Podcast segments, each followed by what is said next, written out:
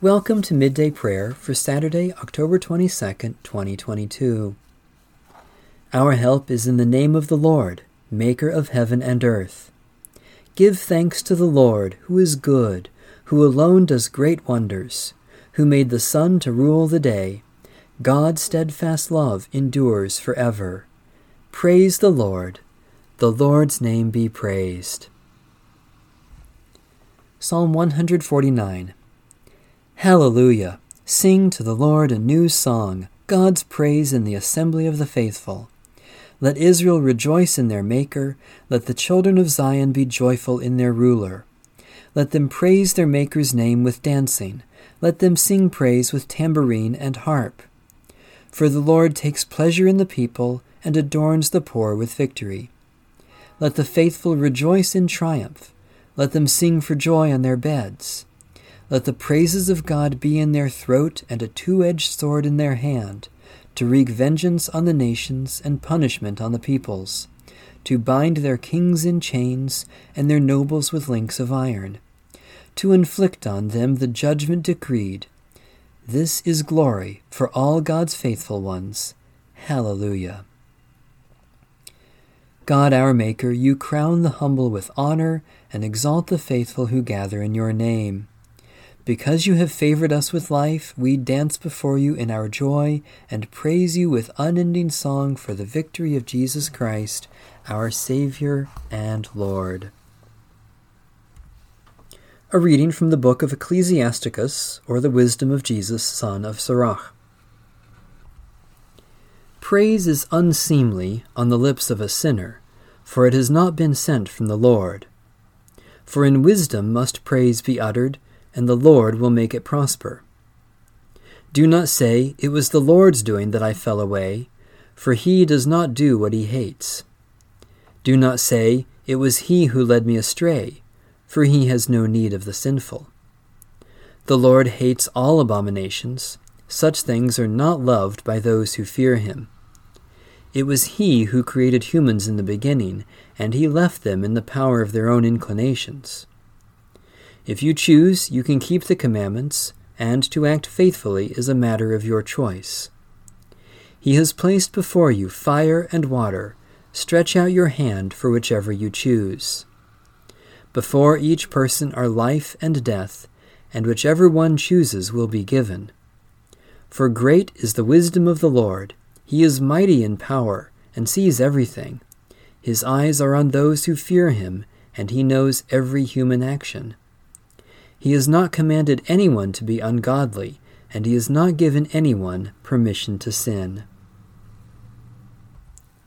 A reading from the book of the prophet Micah.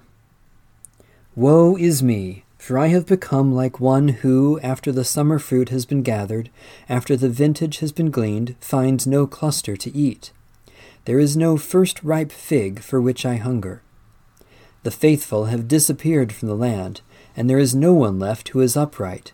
They all lie in wait for blood, and they hunt each other with nets. Their hands are skilled to do evil. The official and the judge ask for a bribe, and the powerful dictate what they desire. Thus they pervert justice. The best of them is like a briar, the most upright of them a thorn hedge.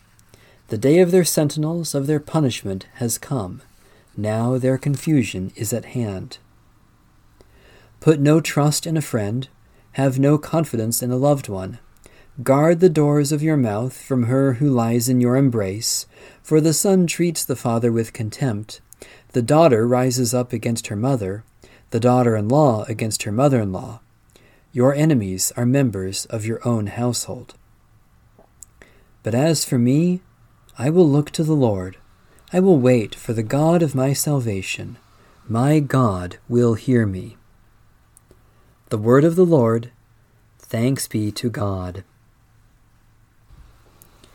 The Westminster Confession of Faith, Chapter 17, of Repentance unto Life. Section 1. Repentance unto life is an evangelical grace, the doctrine whereof is to be preached by every minister of the gospel, as well as that of faith in Christ. Section 2.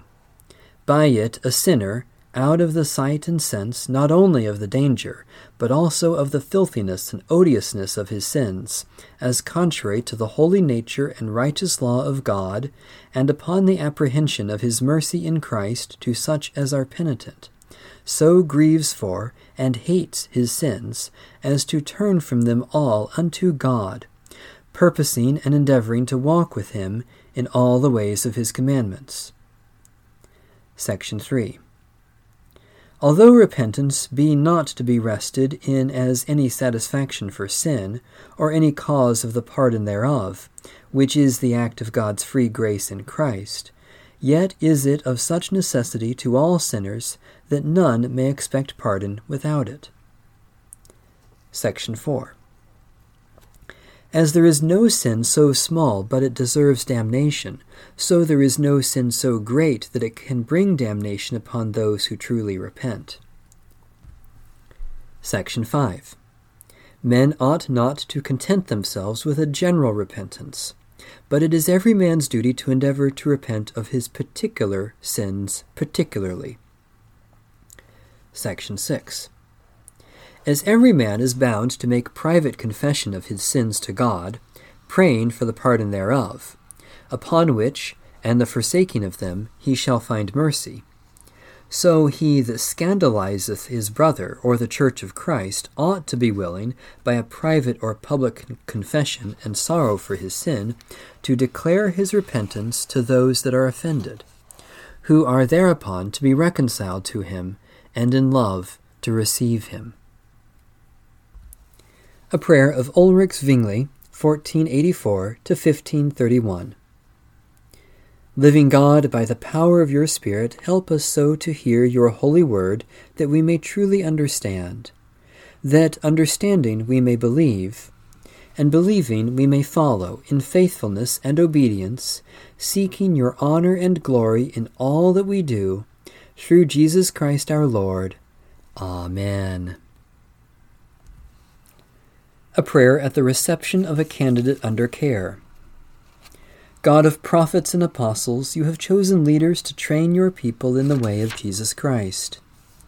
We thank you that in our day you are still claiming men and women for special work within the Church. As this person has dedicated themselves to you, let us pledge ourselves to them, so that, surrounded by affection and hope, they may grow in wisdom, mature in love, and become a faithful worker, approved by Jesus Christ our Lord. Amen. Holy God, by the grace of your Spirit, may these prayers be more than words. Teach us to pray without ceasing, that your will may be done in our lives, to the glory of Jesus Christ our Lord. Amen. Our Father, who art in heaven, hallowed be thy name. Thy kingdom come, thy will be done, on earth as it is in heaven. Give us this day our daily bread, and forgive us our debts, as we forgive our debtors. And lead us not into temptation, but deliver us from evil. For thine is the kingdom, and the power, and the glory, for ever. Amen.